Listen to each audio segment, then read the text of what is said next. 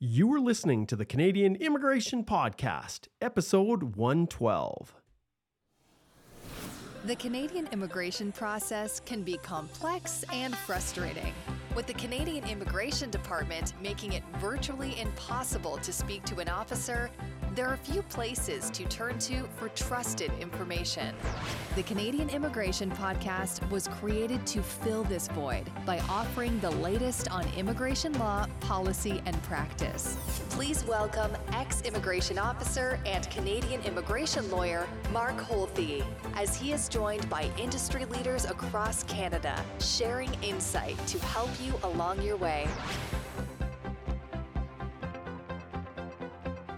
Welcome back, everyone, to another business immigration series episode within the Canadian Immigration Podcast. We're recording here from uh, Lethbridge and Calgary. Alicia is joining me once again. How are you, Alicia? I'm doing well, Mark. And this is one of those podcasts that I think are very important for employers to know because guess what? The Immigration and Refugee Protection Act deems you to know better. Exactly. And I think one of the things we see a lot is employers are busy. They've got a lot going on with their businesses and they have a tendency to want to hire someone to just help take care of everything so they don't have to think about it.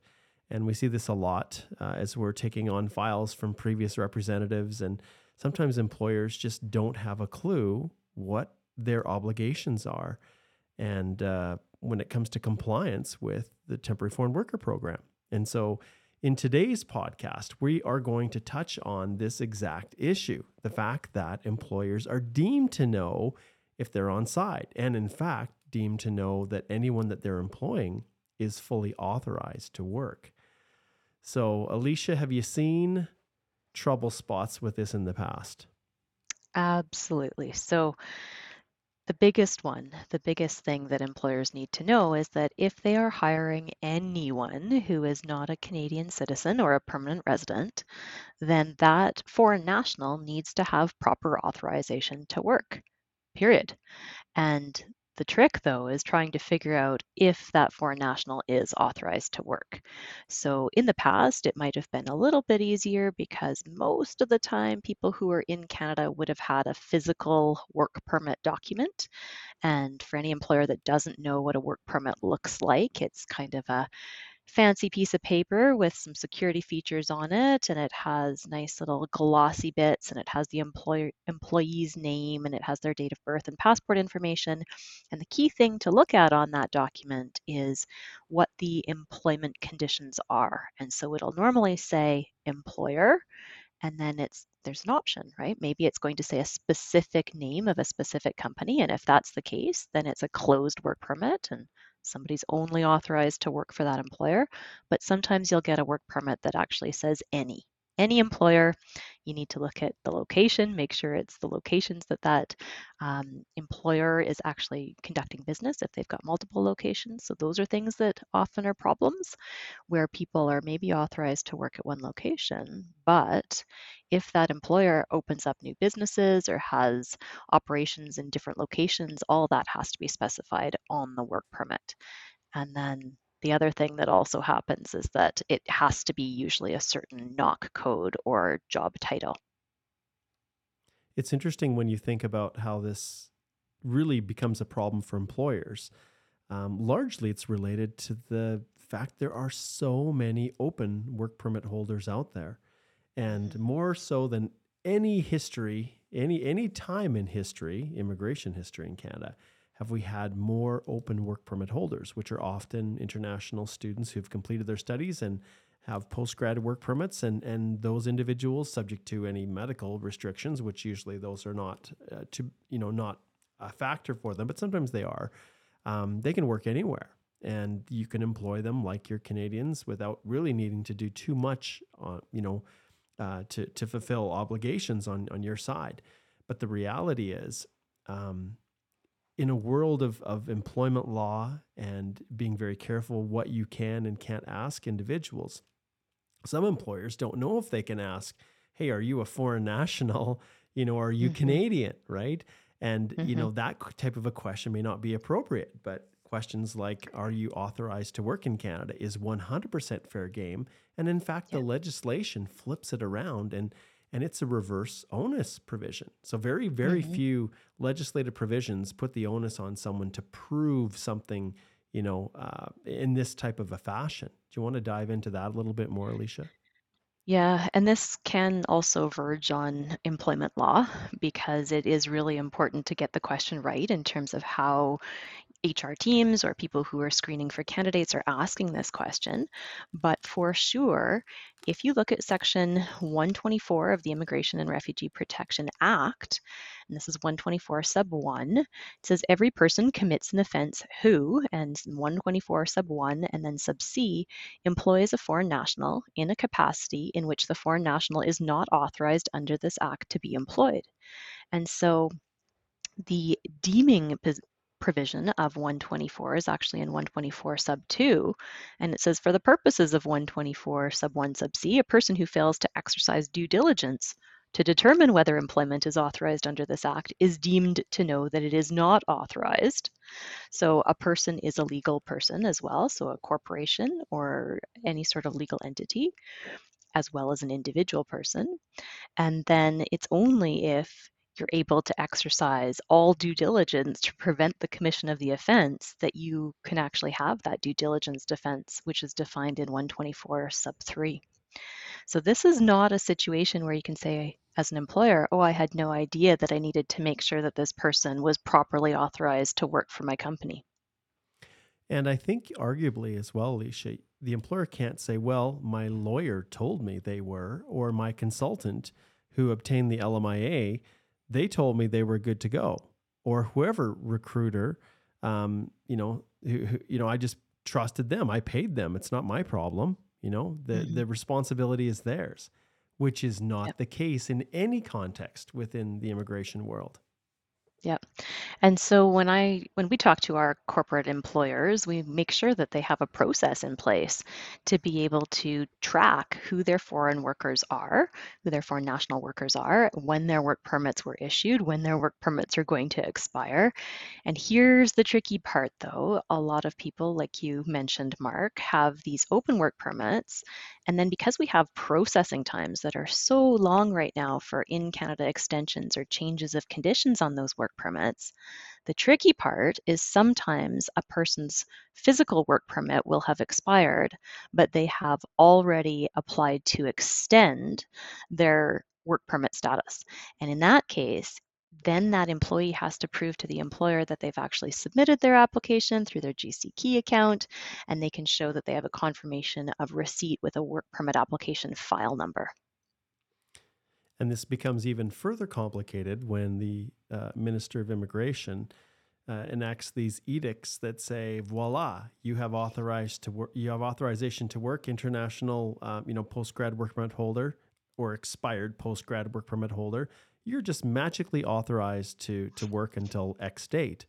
And then you have an employee who has a expired work permit. You can see even the social insurance number potentially, which are 900 series numbers uh, for temporary foreign workers. It's ex- it's expired, and then they bring you this email from what appears to be immigration saying, um, "I have authorization to to work or return to work um, and continue working until this date."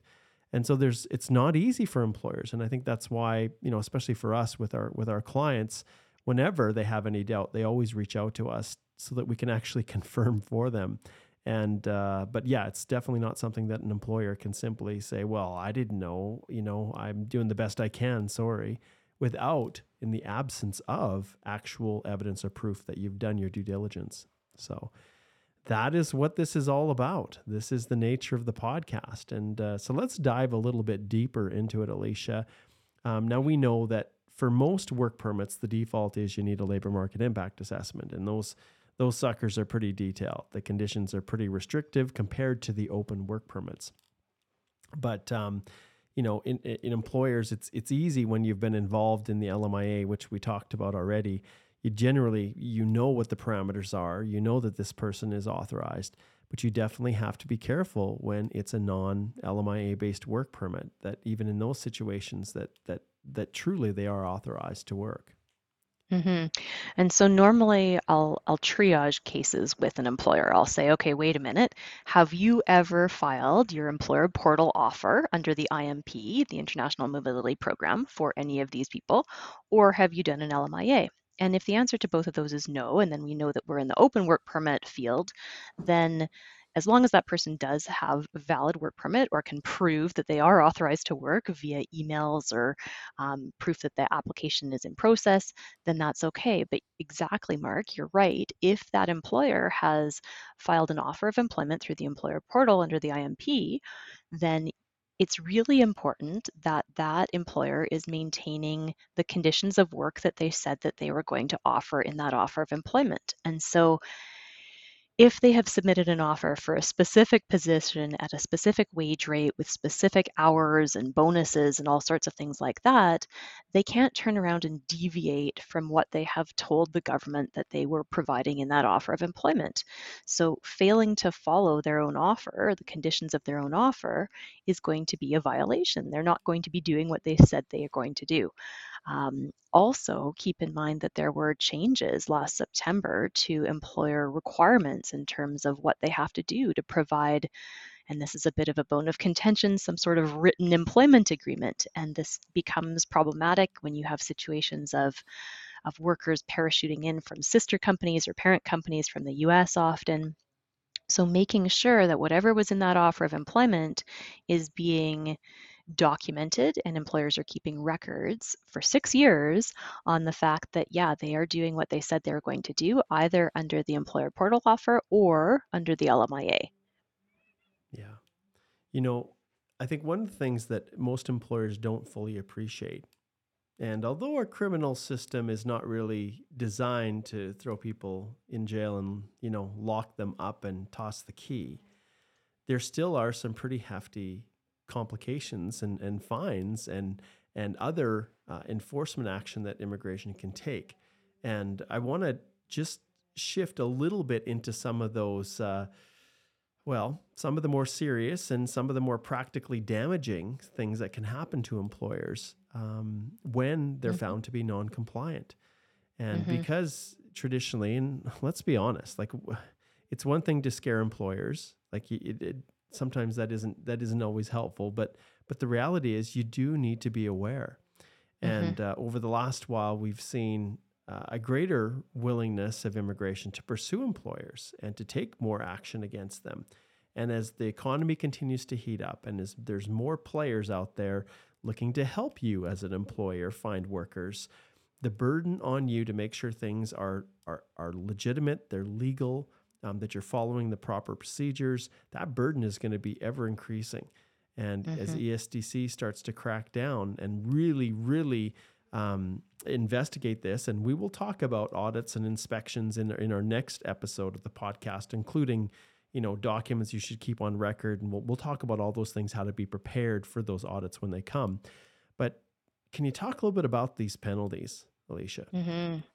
And I, I've had cases like this is a classic case where somebody contacts me and says, Oh, well, I had these subcontractors and they were bringing in the workers, right? And so right away, the question is, well, what sort of due diligence did you put in place to make sure with your subcontractor that that all the laws were being followed, that the people that are actually on the work site are going to have proper authorization to work because the penalties are really significant. So if you look under Section 125 of the Immigration Refugee Protection Act, it says that a person, so either an individual human person or a corporate person who commits an offense under Section 124 is liable on conviction on indictment to a fine of not more than $50,000 or to imprisonment for a term of not more than two years or to both.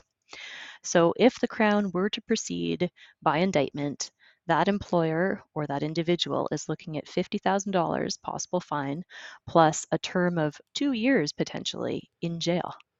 And the other option, of course, is if the Crown were to proceed summarily, then the fine is $10,000 or and or imprisonment for a term of six months. But it's important for employers to realize they could be literally going to jail if they were co- contravening Section 124, if they were hiring workers who were not authorized to be employed by their corporation. Yeah. And it's also important to, to remind everyone that these are the penalties under the Immigration and Refugee Protection Act. We're not even talking yet about the penalties that exist under, you know, the, the temporary foreign worker program itself through ESDC. So we'll get to those in a little bit. But uh, yeah, so it's, you know, ha- have we ever seen anyone? I'm not sure if we've ever seen anyone at this stage, Alicia, that's actually been thrown in jail. But clearly, the more egregious the situation, like for an employer, um, you know, where there's a willful, a willfulness, I guess you could say, excuse me, to to this process where the actions are are just such that they, you know, demand some form of of uh, a deterrent to others from doing the same thing, where people are exploited and and you know really really suffering. I guess maybe we could get into that realm, but it's not just that, right? There's there's the public embarrassment and the goodwill that can be lost by employers. And of course, there's this blacklist. Mm-hmm. Well, and before we move away from the act itself, too, it, it's also important to realize that there's a counseling misrepresentation uh, provision as well. So if you have people who are trying to encourage the employer to do something that's going to be misrep or to contravene the act, then that itself is also something that's going to be a penalty under the act. So it's not just the employer, it's everybody connected to the employer. You can't just hide behind, you know, somebody else or pass the buck. This is something that's going to flow back to back to the employer. Um, so yes, provisions under the act itself for making sure that people are following the law and also making sure they're following labor standards and employment. And for sure there's a blacklist. There's a whole bunch of provisions that employers must follow, and those are set out in the Immigration and Refugee Protection Regulations. And I think, Mark, you and I were around long enough ago that when this blacklist first came out, there was nobody on it. And we weren't sure how long it would take for somebody to get, get, actually get on this blacklist. But if I pull up the blacklist today, so this is a public uh, kind of database. And if you search Immigration, Refugees, Citizenship Canada, IRCC, and employers who have been found non compliant, lo and behold, you will find, and keep in mind, this is a list for both the temporary foreign worker program, so employers who had applied for an LMIA, and for employers under the International Mobility Program. So you don't get off the hook just because you did that offer of employment, you paid the $230, and you think, all right, that's it, that was easy. You're still subject to all those same employer compliance requirements. So if you search on there, there's 691 entries right now. So Yeah. 691 employers are on that blacklist currently. And it's completely searchable. If someone's going Googling online, I don't know if it would actually take you back there, but um, it it's it's a huge, huge problem, especially in a very tight market when it's hard to find workers and you need to to look outside of Canada. You know, you may unwittingly have chosen the wrong representative or the wrong recruiter that pulls you into something you had no idea you're getting into. And so you cannot just turn things over to any representative or lawyer or, or consultant or recruiter to do everything for you. You have to be actively engaged and involved. And, you know, just before we continue down this path, as you brought up the counseling misrep, I think it would be helpful to give people a practical example a very, very practical example.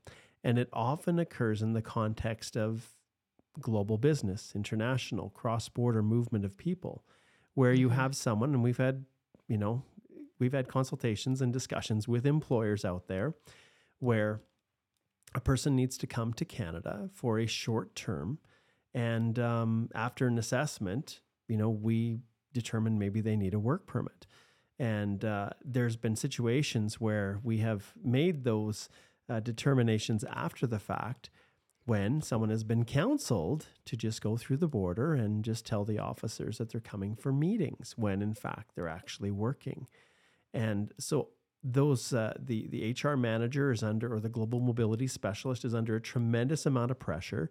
They need to get this person into Canada and uh, they they know that it's going to take a little bit longer to get the proper work authorizations in place, and it's going to cost more money, and they're under pressure to keep the costs down and to be able to get the person in, and they know that Canada U.S. has, you know, some pretty um, you know, pretty collegial relations when it comes to cross border movement of, of workers and business visitors and things like that. And so there's a tendency to have, you know, maybe someone just slightly fudge a little bit the purpose of their entry so that they can come in and, you know, and they feel, oh, it's worked before, no harm, no foul. But but the reality is this is exactly what can trigger those criminal provisions within the act. And this is, you know, counseling misrepresentation can be stretched you know, a long ways out to everybody involved with it. And I remember yeah. there was a time, Alicia, where I actually, you talk about loss of goodwill and stuff when getting on the blacklist. I, you know, I had to give a, an opinion uh, to a company, and they had kind of operated a little bit footloose and fancy free, and you know, um, and uh, some companies have higher risk tolerances than others. And uh, as an employer, you want to stay away from that as far as you possibly can. And as an immigration lawyer, you do not want to get involved in any way, shape, or form with a company who's willing to push the envelope on what is, you know, what is simply legal and what isn't. And mm-hmm. uh, it can take it can take a, a career to build a reputation, and it can take one bad decision to lose it. And yeah. you definitely want to get down and you don't you don't want to fall into that trap.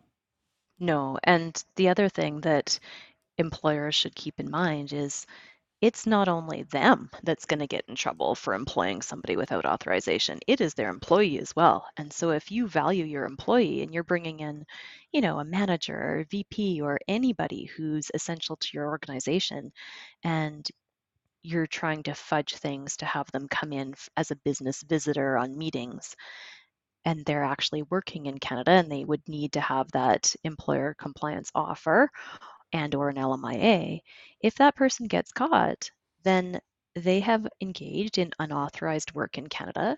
And guess what? They're ineligible to be issued a work permit for six months. And that you know, fact that they've worked without authorization might make them inadmissible. They might be subject to misrep if they've been saying that they were just coming in for business visitor meetings. And if they're found to have been inadmissible for misrep, that's a five year bar where they can't come in as a visitor or apply for a PR. So these are long lasting basically consequences for the employer, but as well for the employee and their family. So this is not something that can be fudged. And yes, it takes more time, it takes more money, it takes more effort to do it correctly, and you just have to do it correctly. Exactly. Let's take a quick break for our sponsor, and uh, we'll be back in just a second. Joorney Business Plans is the leading immigration business plan writing service provider in Canada. With more than 10 years of experience, Joorney has grown to become a trusted partner for immigration consultants and lawyers. Joorney focuses on preparing business plans for a number of immigration applications, including intercompany transfers, startup visas, significant benefits, self employed, PNPs, and so much more. Their main competitive advantages are reliability, responsiveness, and overall customer service, and I can attest to that. For those of you who don't yet know about Joorney, ask your colleagues about them. They're amazing. Or even better, try out their work. You can visit their website at www.joorney.ca and mention you listen to my podcast with the code HOLTHEJOORNEY10. That's H O L T H E J O O R N E Y number 10, and that'll provide you with a 10% discount on your very first business plan for new lawyers. We're so grateful to have Joorney Business Plans as the title sponsor of this podcast. So, Alicia, how do employers get themselves into these problems? So, how does the government find out? Um, we've talked about the provisions under the Act and uh, the Immigration Refugee Protection Act and regulations. We've talked about the the blacklist that employers can find themselves in. Um, mm-hmm. We know that there are fines and they can be barred from even accessing the program, canceling. Like there's a whole bunch of other things that kind of flow through this, and we'll talk about each of those in length because the fines are pretty creative. I'll, I'll give them that. They're they're pretty creative based on, you know, a number of factors they take into consideration. Um, but how do employers typically run afoul? Mm-hmm. Well, there's actually a public tip line Um, so sometimes it's a disgruntled employee or somebody who's looking in from the outside and saying, "Hey, how are how's that company operating with all these people who don't appear to have proper work authorizations?" So maybe there's a tip that goes into CBSA or IRCC, maybe it is one of the employees themselves who are not happy about how they're being treated. It might also be a random inspection or an audit that the government is doing more of. So they are they know that this is happening. There have been a few news stories recently, and sometimes it gets really bad, right? Sometimes it gets into human trafficking and employers withholding passports and really bad actors who have people in very you know dangerous living conditions and are not properly paying them not allowing them freedom of movement things like that.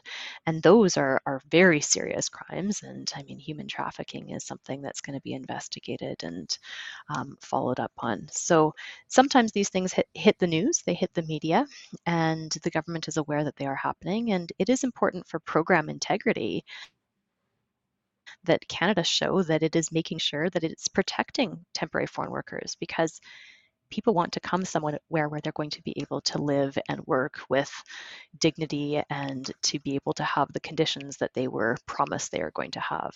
So it's through a, a number of different factors. It could be something they have done, but it could just be a random audit as well. And so they're, they're saying yeah. that there's mm-hmm. more of happening. Yeah, and I, I wanted to just really highlight this.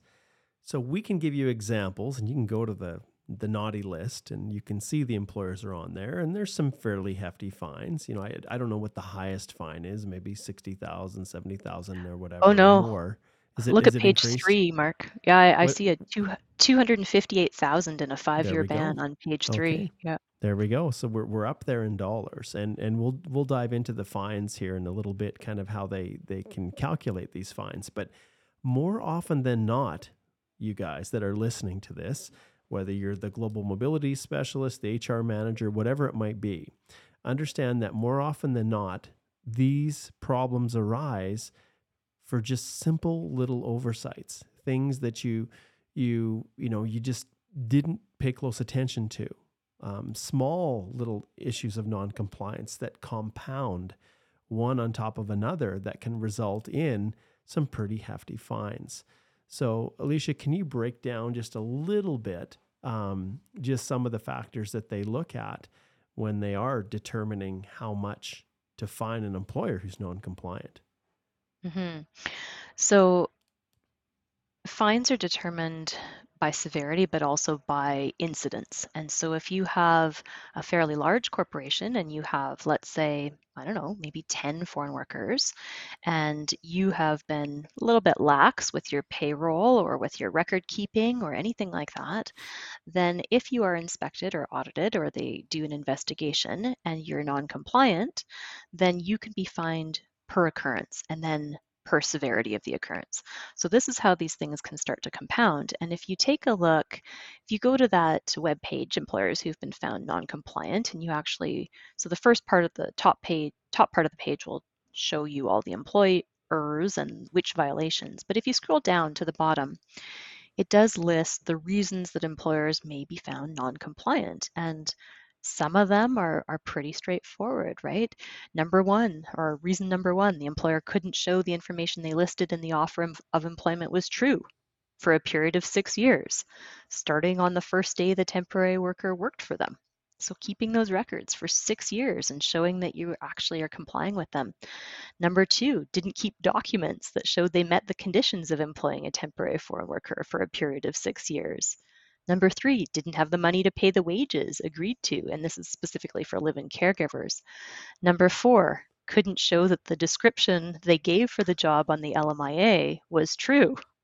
Right? So if you hire somebody under a labor market impact assessment, and there is a risk now because these LMIAs, they're issued, usually they're valid for 18 months, and then people might be coming for up to three years.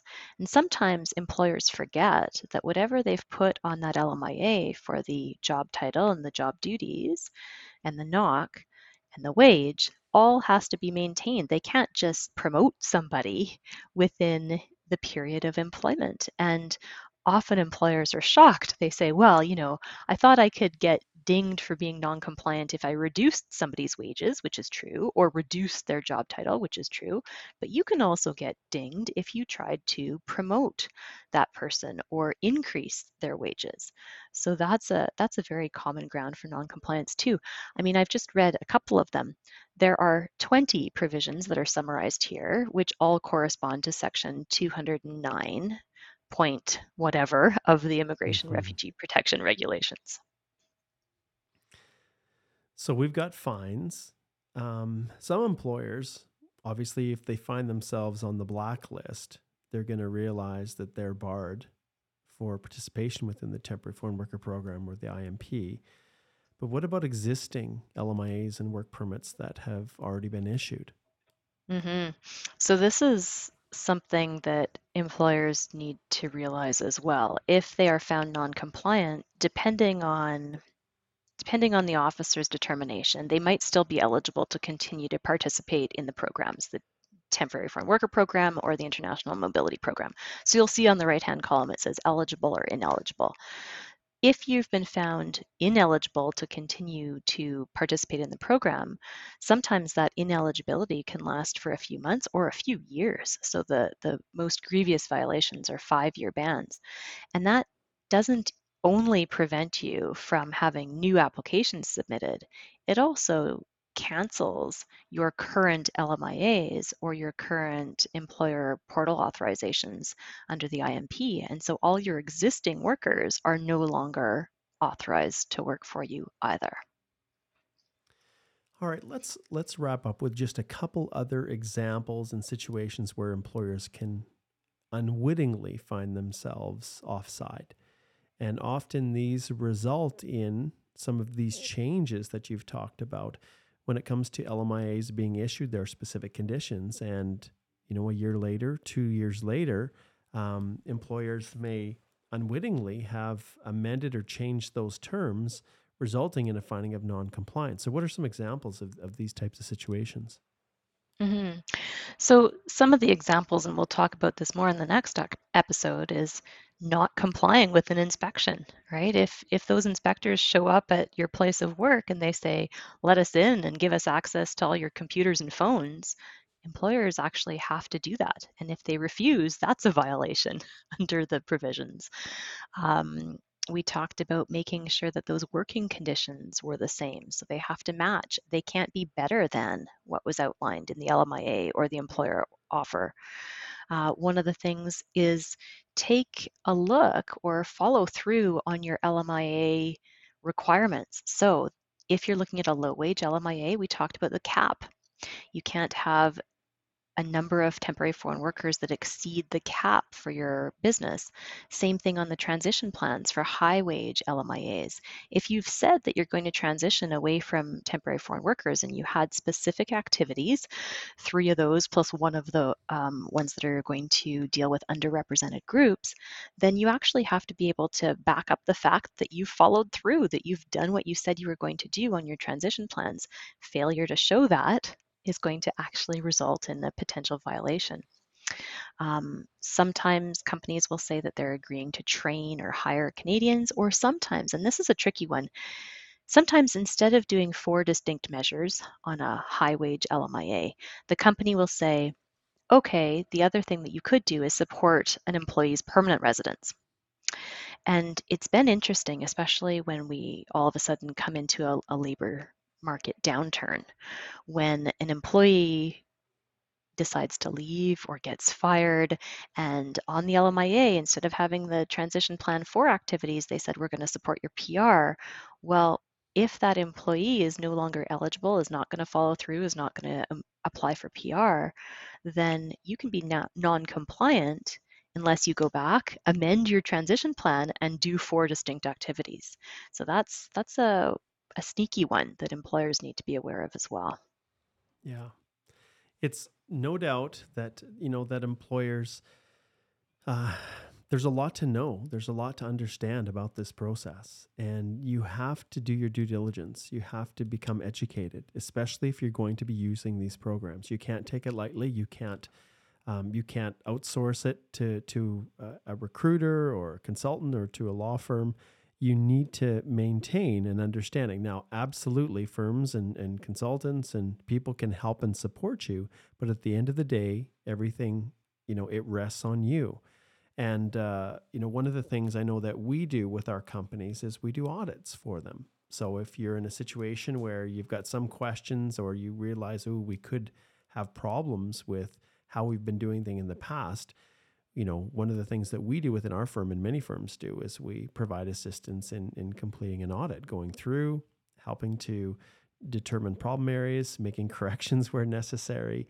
And one thing that maybe is also worthwhile talking about, Alicia, as we wrap up, is the ability to proactively uh, disclose problems as quickly as possible. And one of the contexts within the the the uh, you know the the audit regime is if you've taken steps to to try to correct or fix the problem proactively, um, then they're going to you know what they've said is that the consequences obviously will not be as severe if you're you know if you're if you're doing that versus having them find it out and you're trying to conceal it or otherwise haven't disclosed it.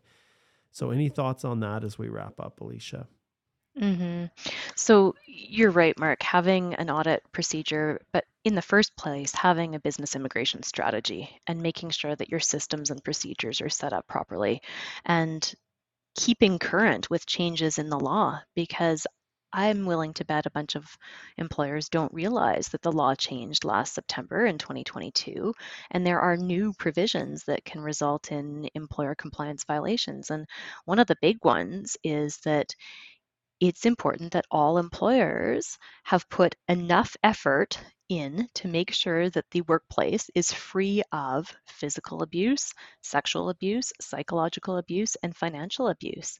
And this is pretty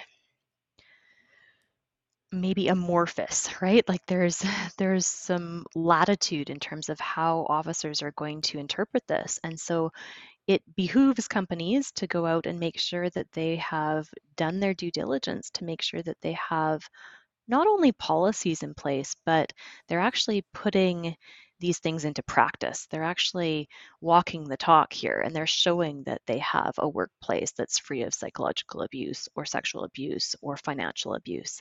And they can demonstrate that from leadership all the way down, there are ways of addressing internal complaints. So making sure that companies stay current with what's going on and changes in the law, um, keeping up to date with audits so that they are doing spot compliance checks on their own. If they do notice a violation, you're absolutely right, Mark. It is better to come clean, to address that violation, to report it, to do a self report to ESDC to say, oh my goodness, we just realized this happened. Maybe there was a payroll mix up and we have corrected it, right? Especially if it's a payroll mix up. Show that the company has actually um, fixed it, paid the wages that they ought to have paid, and they have proof that they did so. So things like that. And we'll talk about that more in the next podcast as well. Indeed.